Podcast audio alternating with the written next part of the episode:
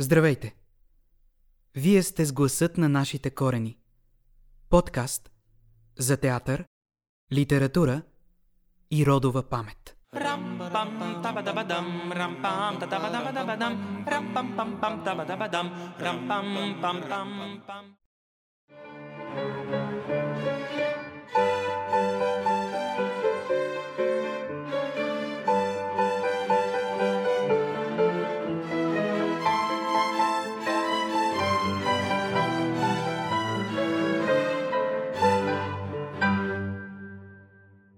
Особено мнение.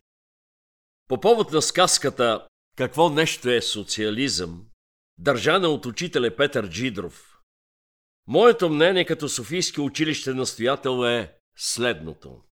Той, което не е запретено, е позволено. Законът за народното просвещение не запретява на лица с социалистически убеждения да бъдат учители. Ако правителството намира, че проповядването на социализма влияе вредно на възпитанието на учениците, то може и трябва да запрети тези проповеди. И учителят, който не се съобрази с такова запрещение, ще търпи последствията.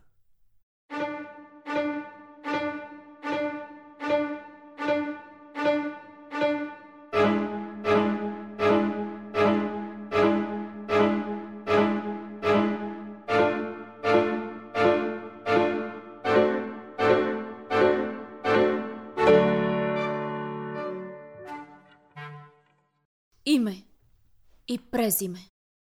Алеко Константинов. Месторождение. Свищов. Години. 31 години. 6 месеца и... и 20 дни. Занятие. Да пише хумористични очерки. Кой според вас е идеала на земното щастие? Свободата. Коя съдба ви се вижда най-заокайвана? Да се разочароваш в силата на честността. Вашият девиз. Честност. Най-почтенната човешка добродетел? Любовта. Най-ненавистният порок? Скъперничеството. Любим цвят? Цвета на човешката кожа. Любима миризма? Миризмата на параходите и, и железниците. Най-майсторското творение на природата? Човешкото тяло. Най-хубавият изглед? От върха на Айфеловата кула. И от Ниагара. Любимото ви ястие? Пастърва. И кисело зеле. Най-хубавият миг в живота ви? Пътуването в Америка. И мига, в който ми хрумна да напиша Байганя. Най-тъжният? Когато умреха родителите ми и останах без работа. Кое историческо лице ви е най-симпатично? Савонароа. Кой литературен герой? Лео. Лео на Шпилгабена. Любимият ви писател? Тургенев. Художник? Верещагин. Композитор? Верди. Кой чуш народ ви е най-симпатичен? Французите. Коя страна бихте предпочели да живеете? В коя страна бихте предпочели да живеете? България. Кое кръсно име бихте си взел, ако можехте да избирате сам? Пак Алеко. А като псевдоним нещо... Нещо смешно. Щастливецът.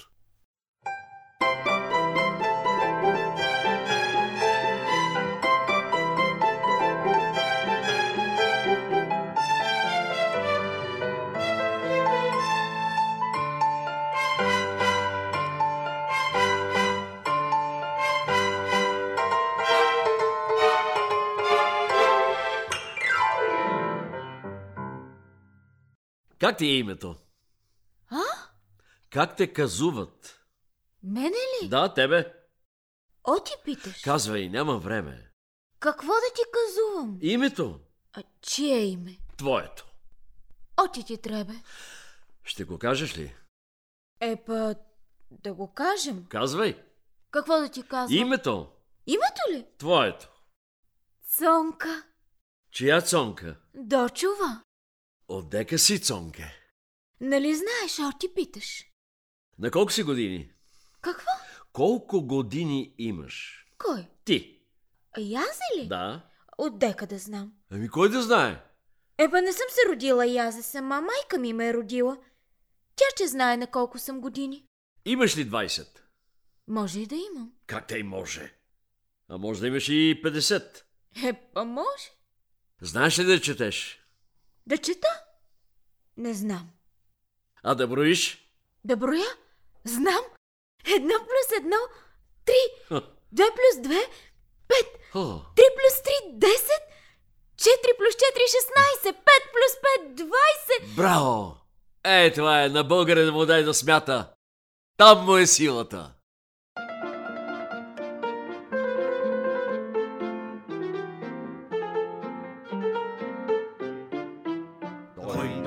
Се съблече, поизми се и навлече, декорацията в рака, ръкавиците и клака. Сложи бяла вратовръзка, смусали се по-напръска, настани се в колата и потегли към палата. Спря файтона под балкона, слезе раде си балтона, спря се долу и не рачи чак в салона да се качи. Спря се долу и не рачи, чак в салона да се качи, чак в салона да се качи.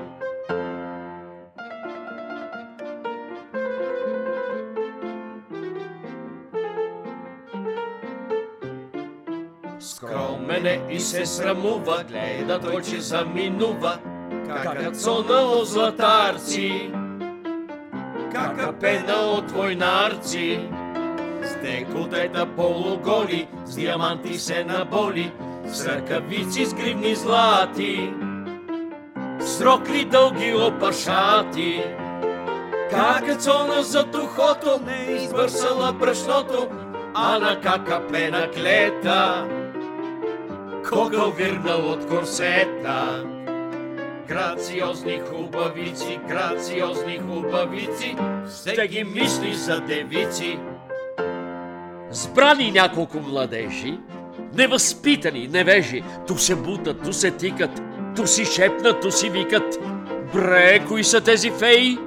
Дес Венери, дес психеи, те изящни, толкова с млади, толкова с хубави, отзади. Бай ви Ганю се обади, от фасул и от армея не пониква брат Кофея. Зная ги една и друга, кака цона е съпруга на Келешова парванча, кака пена на стоянча. Измежду всички хора, сбрани долу в коридора, се повтарят имената на таз двойка непозната.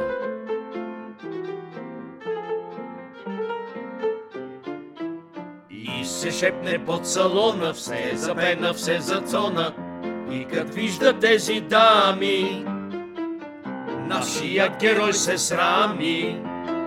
И не смее и не рачи, чак в салона да се качи, сам към танци апатичен.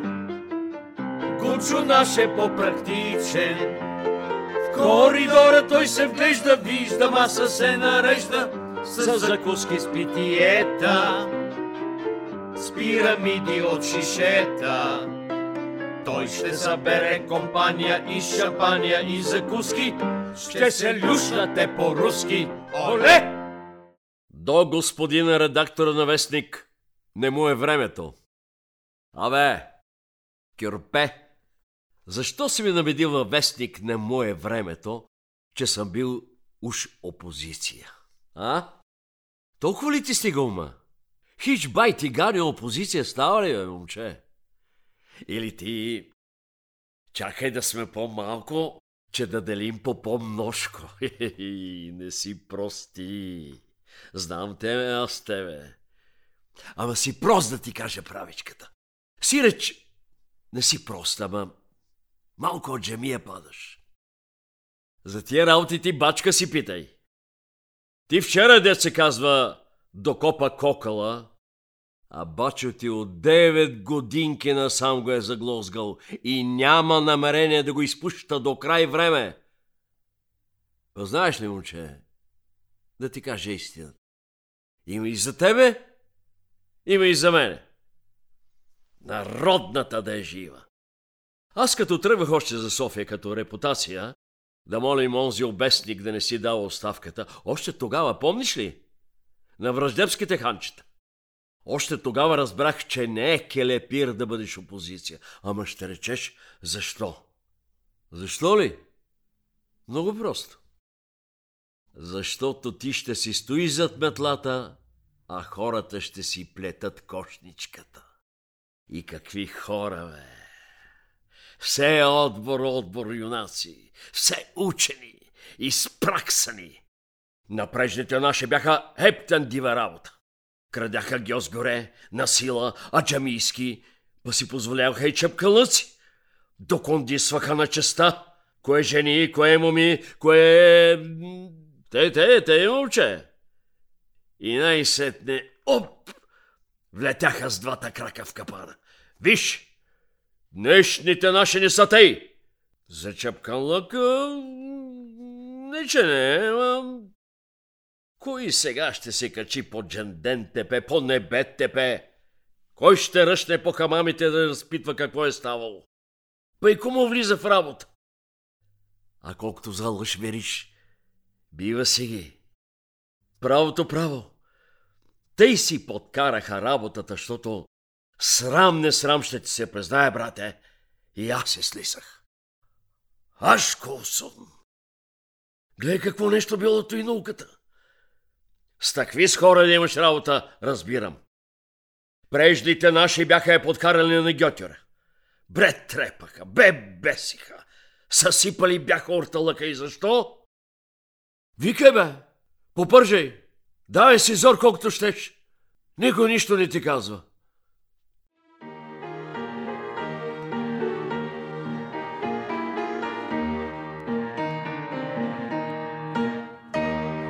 Я чувай бе, парване оти, днес долу блудника крещеше, нали и ти уж Божен беше, вреда на нашите патриоти, или ще кай за кокъл брайно, не чини убеждение трайно, е имаш право, че и аз, като че сещам някой глас, да ми пошушва то живот, не струва, братко, без имот.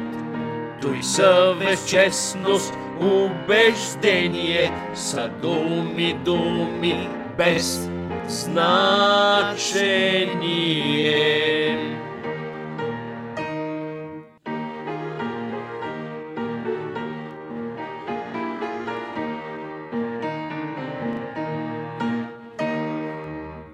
Вярвай да ти се призная, налитаме да се покая, политиката да обърна, с днешните да се прегърна, па майната му, че и аз, като че сещам някой глас, че уж сме техни, ще покажем, че уж сме техни, пак.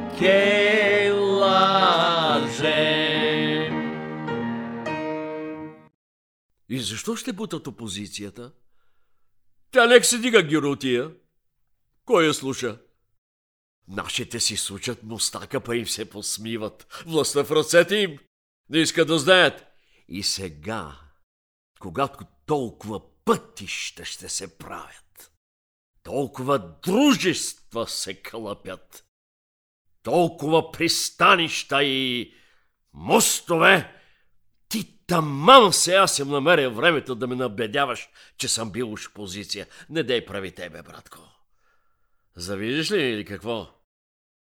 Че Санким, ти по-малко ли кьорово се ударил от мене? А? Я си направи сметката ти от колко места получаваш. А пък аз какво? Гледам си търговийката и той то. Па най-сетне. Нали знаех, че тия работи със съгласие стават? Ако ми помогнеш да вляза и аз в някое предприятие така... По-тлъстичко. Мигър, мислиш, че няма да се осрамя? Знае си аз как ме реда. Па не стига другото, дяволе. Ами си взел, че си извъртял писмото тъй, защото като го чете челяк, ще помисли даже, че съм против особата. Аз? За толкова ли глупав ми имаш ти мене?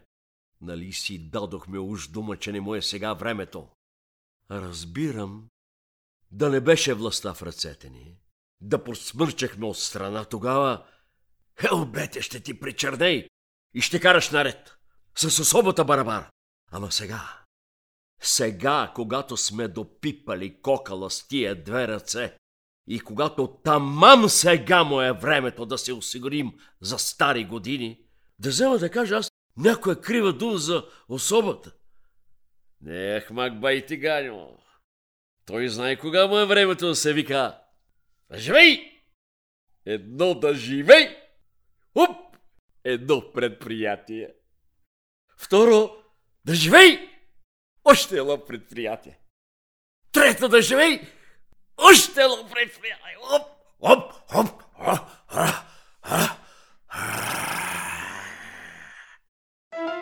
Е, па йоще ке го лажем! Господин министре, аз мига расте съм ви верен, че от мене по-примерен де ще найдете за вас. Постоянно съм се борил, колко пъти съм говорил, че България ще е честита, ако вземете властта, ще избегне пропаста. За спасител ще ви счита. Истина, че съм ви псувал, писал съм Андре Филета с тяхната пачавра клета. Аз нарочно съм хитрувал, хитрувал, хитрувал, хитрувал, да. И затуйте скалпазани между своите партизани ме брояха, а пък аз винаги съм бил с вас, с вас, с вас, с вас. Бере кепе си ударих тук пара, а там и друга. Настаних се, взех съпруга, но с министър я заварих. Слава Богу, днес народа диша вече на свобода. Честни времена дойдоха долу мрачната епоха, долу мрачната епоха, долу мрачната епоха.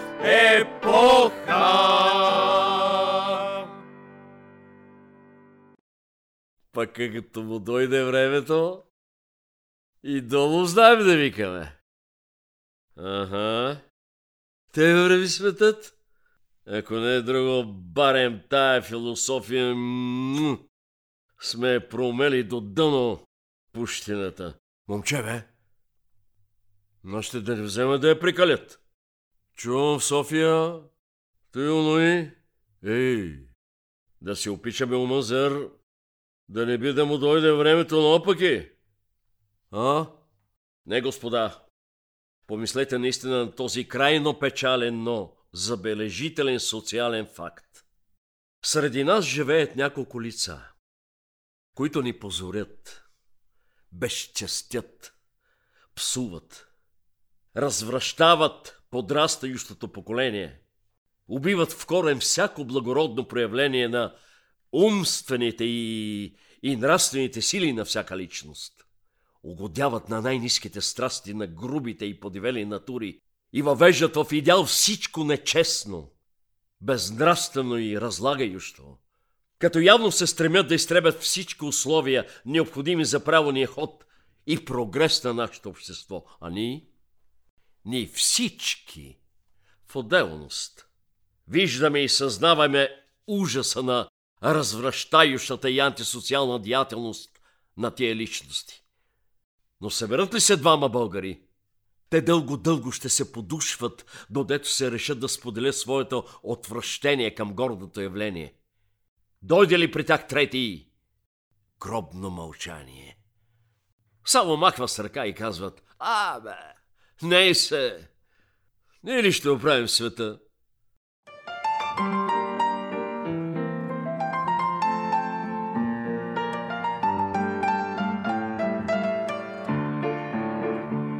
Парване, бе, кажи ми, бе, парване, десницата тури си на сърцето. И ми кажи, но гледай ме в лицето, лицето, оде трупа толкова и мане. Кога те видя с твоята мълвина, Все мисля, де са твоите надежди, в ума ти или в писаните вежди, вежди на твоята прекрасна половина. Светът говори, че бил си достоен, че си, че си бил и станал си богат.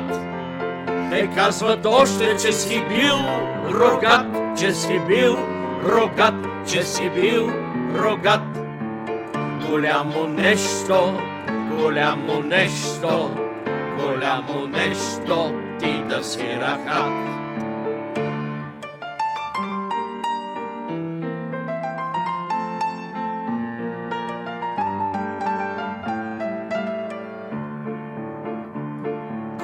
Главата ли ти тежка, че наляга? Или гръбнака ти разхлабен вече? Че щом министра видиш отдалече, далече, пречупва се наполовина веднага. Главата ли ти тежка, че наляга? Или гръбнака ти разслабен вече? Че щом министра видиш отдалече, далече, пречупва се наполовина веднага. Дали ще помниш, че беше радикал, когато нямка служеше за прост писец? А днеска гледам, стана големец, стана големец, стана големец. От радикала отхвърли ради, отхвърли ради, стана само кал. Ако се види, че опозицията надделява, някои наши приятели или самото бюро може чрез угасвания свещите или вземания списъците да направи така, че изборът да не се състои. В случай на несполука считам вас за отговорен. Ако се види, че опозицията надделява. Как ще се види, че опозицията надделява? Много просто. Трябва да ревизираш бюлетините в ръцете на избирателите. Трябва да разкъсаш неблагонадежните бюлетини и да им дадеш благонадежни. Или ако не искат, трябва да изгониш избирателите. Но да направиш това, значи да извършиш цял ред престъпления. Ако пък пропуснеш този момент, трябва да чакаш преброяването и тогава, като се види, че опозицията наделява, някои наши приятели или самото бюро може, чрез угасване свещите, наши приятели. Ми, че може тези наши приятели да не са наши. Или път приятели на областния управител. Я си представете като каква порода ще бъдат тия наши приятели, които са в състояние да се втурнат като бесни зверове към бюрото да угасат свещите и с свик, с бой да разграбят, да разтрушат, да разкъсат списъци, урни, бюлетини и може ли всякой да има работа с такива наши приятели? А защо да не допуснем честност, добросъвестност, даже у един областен управител? Ще допуснем ние на заповедта случай на несполука считам вас за отговорен. Какво значат тези думи? Какво значи в случай на несполука? В случай, че не извършиш безчет гнусни престъпления. В случай, че не прогониш избирателите. В случай, че не им разкъсаш бюлетините. В случай, че не събереш една банда отчаяни мерзавци и не им дадеш карбланш да извършат безнаказано най-безчеловечните насилия. В случай, че и тези разбойници, чрез изгасване свещите, чрез взимане списъците, чрез трошани на глави, на урни, не успеят да погазат, да потъпчват, да размачкат святата народна воля, то считам вас за отговорен. Тоест, изхвърляте като парцал на улицата. Когато една партия изпадне в меншинство, тя е наклонна да си послужи с всичките възможни средства, за да попрече на успеха на болшинството. Нейната програма е отнапред определена и няма нужда да се разисква. Тая програма се състои в следующото. Първо, да се спечелят избирателите чрез разни простени и непростени маневри. Си реч, чрез морално влияние. Второ, да се препятства на большинството да гласоподава чрез заплашвания. С пехота, с кавлере, па може и с артилерия. С една дума, чрез морално влияние. Трето, ако тия средства не сполучат, да се развали изборът на сила. Тоест, чрез морално влияние. И четвърто, ако и това не сполучи, да се касират изборите, т.е.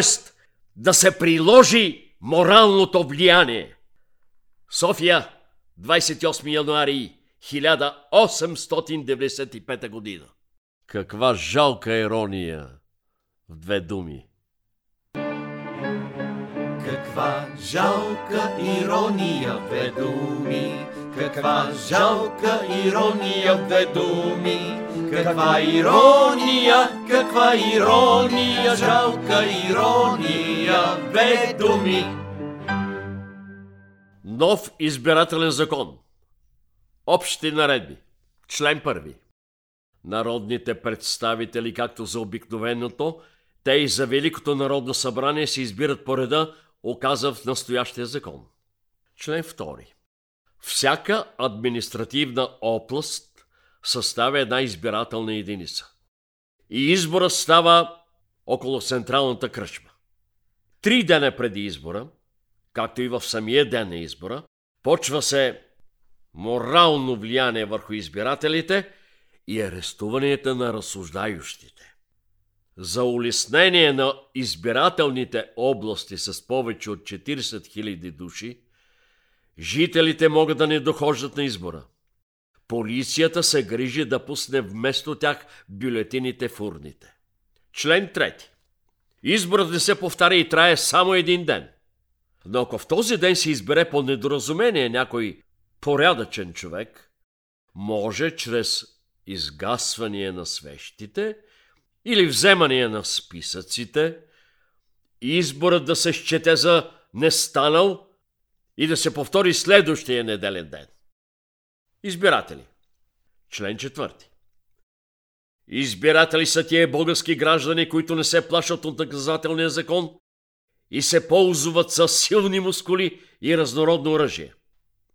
Член 5. Военните на действителна служба могат да вземат най-живо участие в избора. Бомбардированието на градовете се допуща само в случая, когато управляющите по друг начин не могат да достигнат целта. Член 6. Не могат да бъдат избиратели. Първо, лишените без съд свобода. Второ, лицата, които без разрешение от правителството напишат свои бюлетини. Трето, разсъждающите. Четвърто, телесно слабите. И пет, бедните. Избираеми. Избираеми за народни представители са всички български граждани, които се ползват с доверие на правителството и имат участие в някое държавно или общинско предприятие. Избираемостта на рогатия добитък подлежи на оспорване. Член 8. Щом се подпише указ за засвикване на избирателите, министърът на вътрешните дела почва да разтурва неблагонадежните общински съвети и да оказва върху избирателите морално влияние чрез областните управления. Член 9. Гласуването се почнува в 8 часа за рънта, а за пиенето по кръчмите полицията взема мерки преди дощия ден. Всякой от избраните от полицията избиратели може да пие за сметка на безотчетните до безпамество. Член 10. Гласуването става по следващия начин.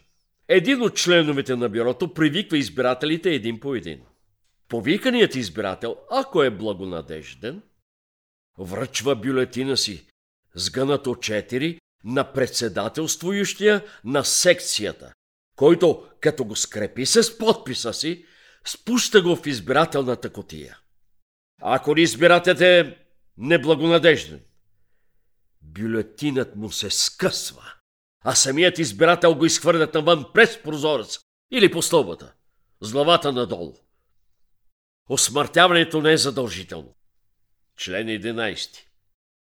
Гласоподаването е явно и бюлетините се пущат с снопове.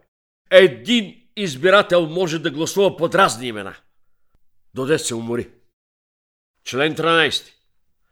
Властта може да арестува всичките избиратели, ако има достатъчно помещение в града. Член 14. Ако във време на гласуванието не успеят да арестуват всички разсъждаещи, арестуванието може да се продължи и след гласуванието. Рязането на уши се предоставя на околийските началници, а за стреляне върху жените се изпращат най-храбрите офицери. Член 15. Народните представители получават, докле трае сесията, по 20 лева дневни, а нощни им се дават според заслугите и степента на послушанието. Този избирателен закон отменя всички досегашни избирателни закони. Точка. Завинаги. Свободни избори. да, да.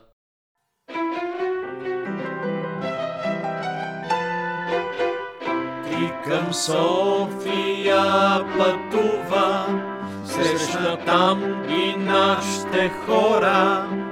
Е от тях от разговора, що разбра какво се чува. Ще ли нашите да успеят в избор, набор, баю, нашка или ще си зимо пашка, другите да наделеят.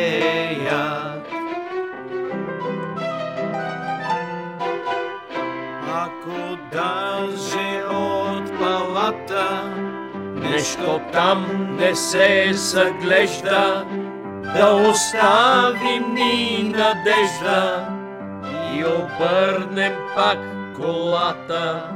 Да оставим ни надежда и обърнем пак колата.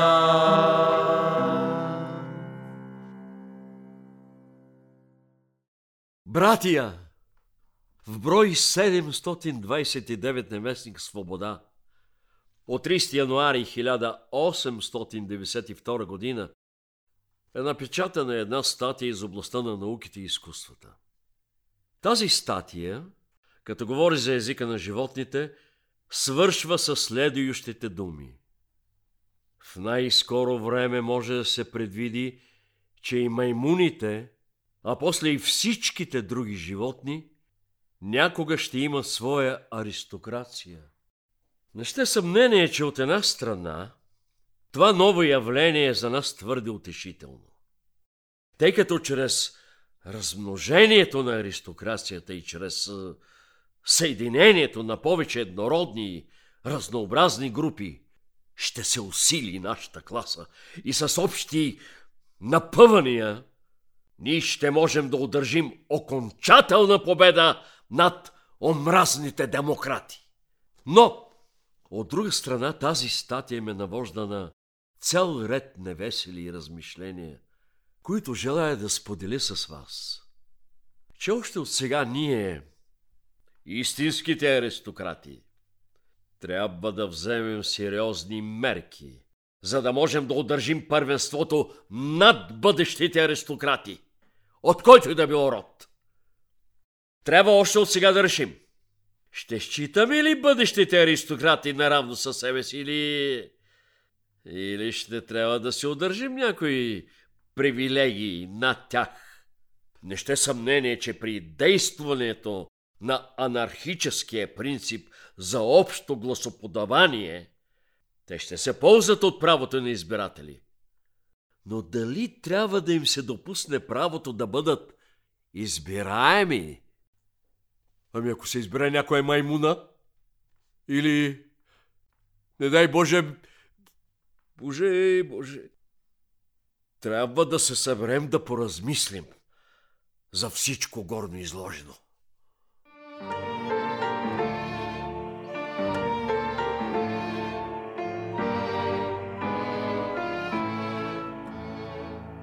Часът ето десет ударя, градината вече се затваря, надъхан с приятна услада, излязох оттам на площада. Луната спокойно си плава и сребърен бляск озарява на Витоша гола гърдите, на гладното поле полите, палатите на големците и глухия стан на дворците.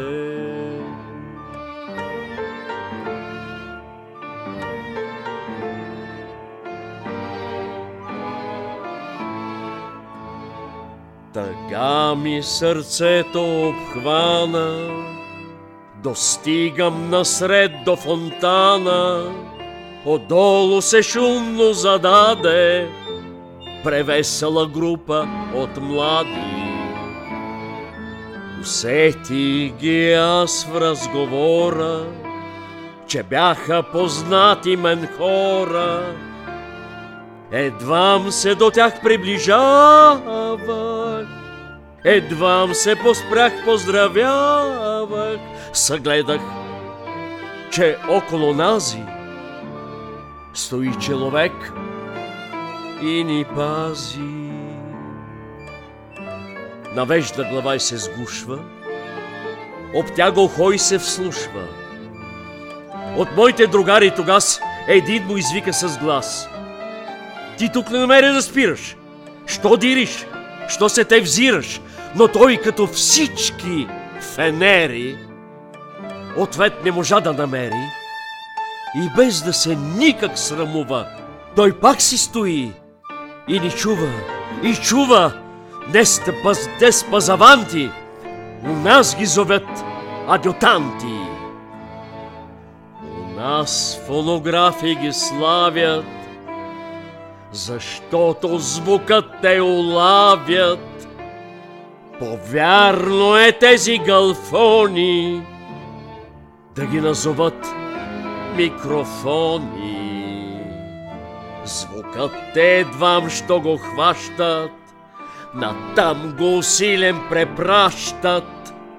Разсмяхме се с те с подигравки и почнахме нашите прощавки а той все стои и се сгушва, обтяга ухо и се вслушва и подслушва и подслушва, подслушва, подслушва и подслушва, и подслушва, подслушва, подслушва, подслушва.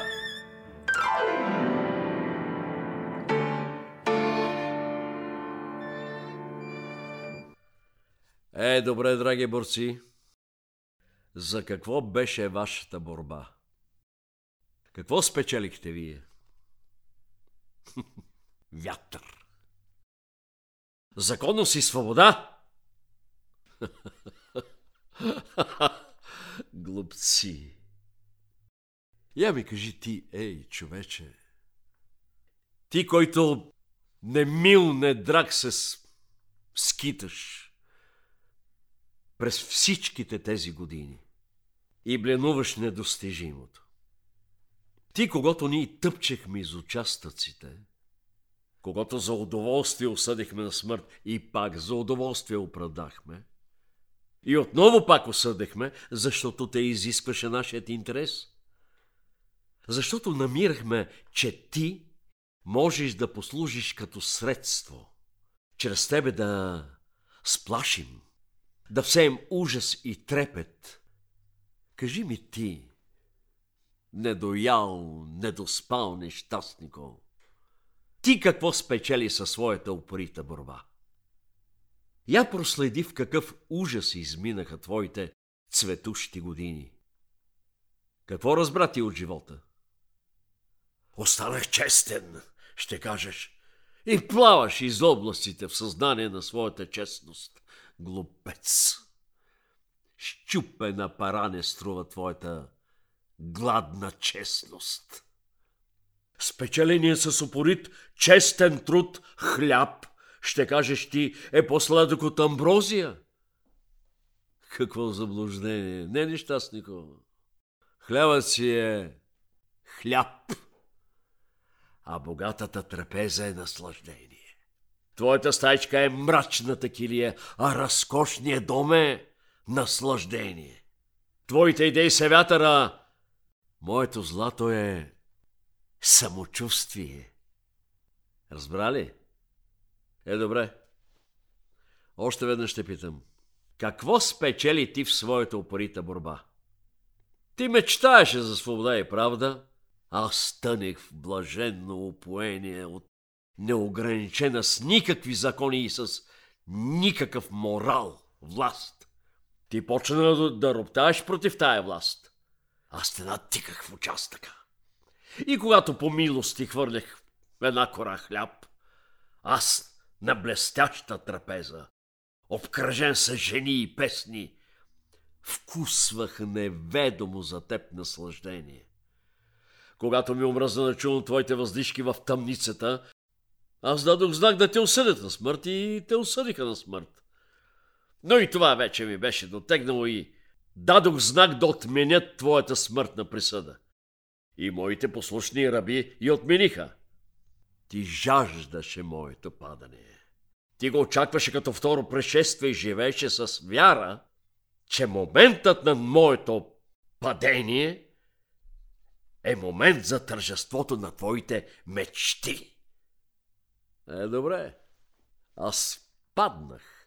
Къде е твоето тържество, нещастнико? Аз паднах, но пак съм изправен на краката си. Аз живях! Ти страда. Аз пак живея. Ти пак страдаш. Кой спечели? Кой спечели? Ти запази идеите си. Аз запазих златото си. Кой спечели? Кажи ми! О, честни труженико!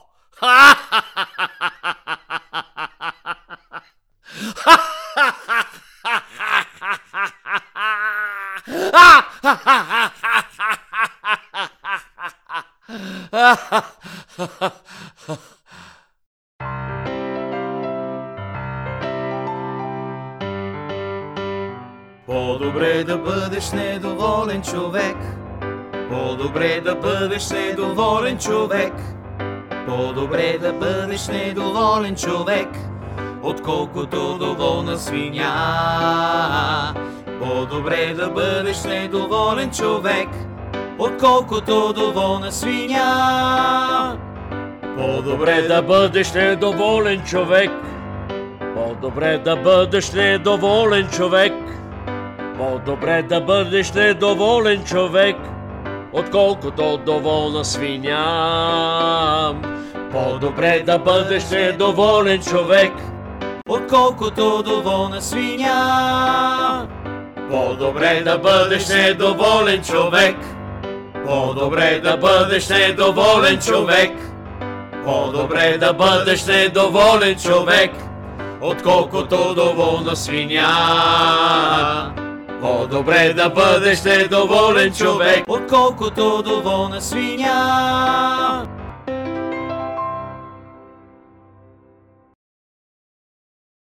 След като любимата партия столетница ми помогна да напусна България и да живея 18 години в Прага и да направя една солидна творческа кариера, понякога се случваше колегите ми малко очудени да внушават, че абе гледайте, българин пък може.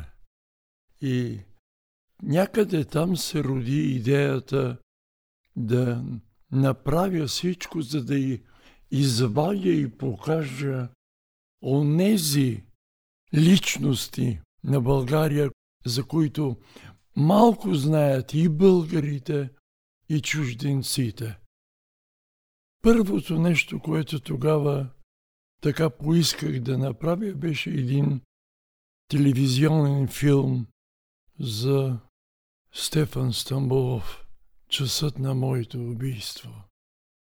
И там, идвайки да разпределя актьорския състав, понеже в последните 18 години ме нямаше, посъветваха ме колеги, нека това бъде този, който ще направи такъв сериозен образ като Стефан Стамболов. Минах по няколко софийски театри, докато една колежка каза бягай, тичай до Пловдив. Там е твоя актьор. И там аз се срещнах с Стефан Попов. След това последваха още доста неща, които направихме с него. И най-после Алеко Константинов, който събра трима твърде, бих казал, своеобразни творчески личности, мене самия Стефан Попов и един български композитор, който просто е гениален. Песните, които написа за този спектакъл, са незабравими. Те са толкова български и толкова небългарски в своето качество и естетика. Много е важно, Алеко Константинов е познавач на българското, ама в най- така реалистичния и точен плон. Но Алеко Константинов е творец с усещане на модерното. И той го показва в своите музики, своята песен, заедно с композитора. Алеко ни остава модерното усещане дори в смешното и подигравателното и в сатиричното, не само в поетичното и реалното. Много е важно да можеш да ползваш колкото се може повече бои, за да бъдеш модерен като леко. Днес ще си говорим за Леко Константинов, един от първите след освобожденски автори в българската литература и един от малкото, които въобще през целия си път като писател не се занимава толкова много с войната, с темата за робството, с темата за българина като един така окаян човек, който е преживял едни тежки времена, ами по-скоро отправя една друга посока на своето творчество. Защо според вас това е така? Кое го отличава толкова силно от останалите автори в българската литература и въобще от останалите хора, които познаваме след освобожденски автори? Според мен това е идеята за възможността българина да живее в един свят на една осъзната национална самоличност. Това е първата възможност пред българина, в която той усеща идеята за това, че може да свали оковите, бремето и че пред него стои едно светло бъдеще, което се отваря и е готово да бъде прегърнато. Алеко Константинов, известен със своя псевдоним Щастливеца, се превръща в венец на тази идея. Възможността българина да е нещо друго, нещо различно от един поробен труженик, както се казва в подкаста през този месец. Това е една страхотна позитивистична идея, която се ражда в съзнанието на българина и много се надявам днес още да съществува. Много се надявам да има българи, които и днес се усещат като щастливци, точно за това, че са българи, а не заради това, че са напуснали България и са тръгнали да търсят нейното щастие някъде другаде. Много се надявам да има млади българи, момичета и момчета, които се усещат като щастливи за това, че са тук. Днес специален гост на подкаст канала Гласът на нашите корени е големия български актьор Стефан Попов. Той в годините много е работил с режисьора Николай Георгиев и една от ролите, до които се е докоснал, е именно тази на Леко Константинов. Кое го прави толкова различен? Кое е интересното за теб в точно този персонаж? От всичко, което си срещнал през живота си като актьор в този дълъг път? Ами аз какво да, кажа, а, освен Алеко Константинов, че е щастливец и аз съм щастливец. Първо, че се срещнах с този автор много, много отдавна. Естествено, тогава на тези млади години не бяхме, по някакъв начин не се възпремеш, а колкото стараш го възпремеш, толкова по-добре. И видиш колко е съвременен. И второ, за това, че срещнах вас и Николай Георгиев. Затова съм щастливец. Аз съм много радостен, че с това представление носеше такова удовлетворение, актьорско удовлетворение, надявам се не толкова режисьорско, да, защото колкото и пъти се опитвах да забележа Николай Георгиев, ако някой път забележах леко усмихната физиономия, усещайки погледа му, тя моментално се смързяваше. Да, но това не пречи на представлението да бъде, да върви. Аз съм безкрайно ви благодаря. Аз искам само да ви кажа на нашите слушатели, че Стефан Попов е според мен най-щастливият актьор на сцената. Определено. Просто където и когато и да го гледате, от него лъчи щастие. И не забравяйте, че да, Алеко Константинов е класик, обаче по нашите улици, по нашите градове вървят живи класици, които ви имате възможността да ги познавате, да ги срещнете, да общувате с тях. И Стефан Попов е един такъв класик, така че търсете го, слушайте го, гледайте го, защото той е тук сред нас и в бъдеще много ще се говори за него. А, аз исках и още нещо да те попитам. Да. На Леко Константинов любимото му ястие е пастърмайки се Пастърмайки се. А кое е любимото ястие на Стефан Попов? А, Много некорект- Шкембе. Много, а, много, много некоректен въпрос от твоя страна, Георги. Да, много Кое е любимото питие на Стефан Попов е правилният въпрос. Ракия с салата. А, Еми, много по-български. много, по-български. е. И шкембе чорба сутрин. Аз не съм а, срещала човек, на който Стефан Попов да е отказал по една ракийка, така че можете да му предложите следващия път, като го срещнете. Аз има и още нещо, което ме вълнува. То ме е вълнувало от много години и никога не съм си дал отговор на този въпрос. Защо Алеко Константинов е на най-високата валута банкнота в нашата държава? Защо не е Пенчо Славейков? Защо не е някой друг? Защо точно Алеко Константинов? И дали изобщо хората си дават сметка за това, че там е Алеко Константинов и че като нали, чувстваш така, той малко глупаво, но истината е, че нали, човек чувства този възнаграждението на, на своя труд посредством материалното и когато получават пари и виждат парите от 100 левовата банкнота, според мен много рядко си дават сметка, че на тази 100 левова банкнота, която им осигурява един така охолен живот, Седи Стои- един от гениите на... точно така. Вероятно са го направили с а, тази цел, която е по принцип благородна, човек да види един от нашите а, класици. Но може би има някаква друга, за която почти не мога да подозирам. Поради каква причина е направено това, трябва да се обърнем към а, създателя на тая банкнота. Да, днес наистина виждаме лика на Алеко Константинов на банкнотата от 100 лева и това е най-скъпата банкнота. Но по някаква ирония на съдбата той много често не е имал и стотинки за да си купи най- най-дребното, което е а, имал нужда в ежедневието си. И аз правя а, една асоциация с а, файлетона му Страст, където той казва, че съм щастливец, това го знае цяла България. Но той, което никой не знае, то е, че днес нямах 45 стотинки да си купя тютюн. Това обстоятелство някак не ми попречи обаче да съхраня своето царствено величие. Ето това е мащаба и гигантската осанка на автора. Нищо не може да го сломи. Аз мисля, че той е бил много прозорлив и дори е страховито колко прозорлив е, защото най-известното му произведение Бай Ганю тогава е било едно сатирично произведение, което така е усмивало българина и ние не сме знали това дали съществува или не. В днешно време обаче в дните, в които ние живеем и съществуване към записването на този подкаст, Байганьо е реалност в България и той е по-скоро един страховит образ, който се появява в политици, в рецидивисти, които управляват автомобили, в хора, които имат власт и според мен, ако Алеко Константинов беше тук и виждаше колко много власт има неговия Байганю, щеше да се изплаши и той.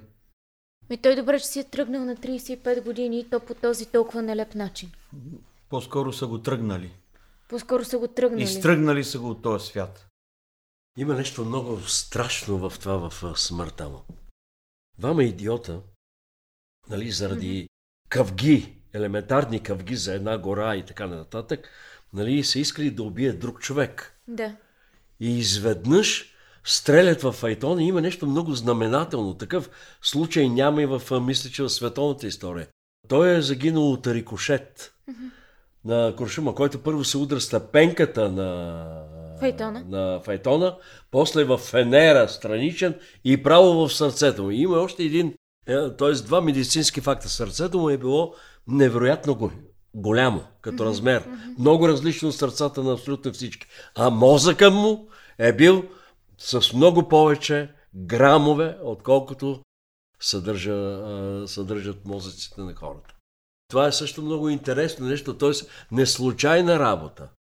Не, както в убийството му, както в, най-вече в живота му, защото само като погледнеш какво те заобикаля, нали, ми то байганя до байганя. То просто и все по-агресивни, все по-наплевателни и все по-отвратителни. Аз мисля, че в една такава нация от байганевци най-тъжното е, че такива автори като Алеко, като Гео, като Дебелянов си тръгнали на такава млада възраст и въпреки, че си тръгнали толкова млади, те са оставили огромно количество а, литература, идеалите си, морала си, визията си за бъдеща България за идните поколения като нас. И ние сме им длъжници. Просто сме длъжни да не бъдем байганевци. Ами да, с това може да сложим край на нашата дискусия и да си пожелаем всеки един от нас един ден да си каже, че е щастливец. А защо не и днес? Щастливци сме. Подкастът Гласът на нашите корени се осъществява с финансовата подкрепа по програма Европейски корпус за солидарност и Национален фонд култура.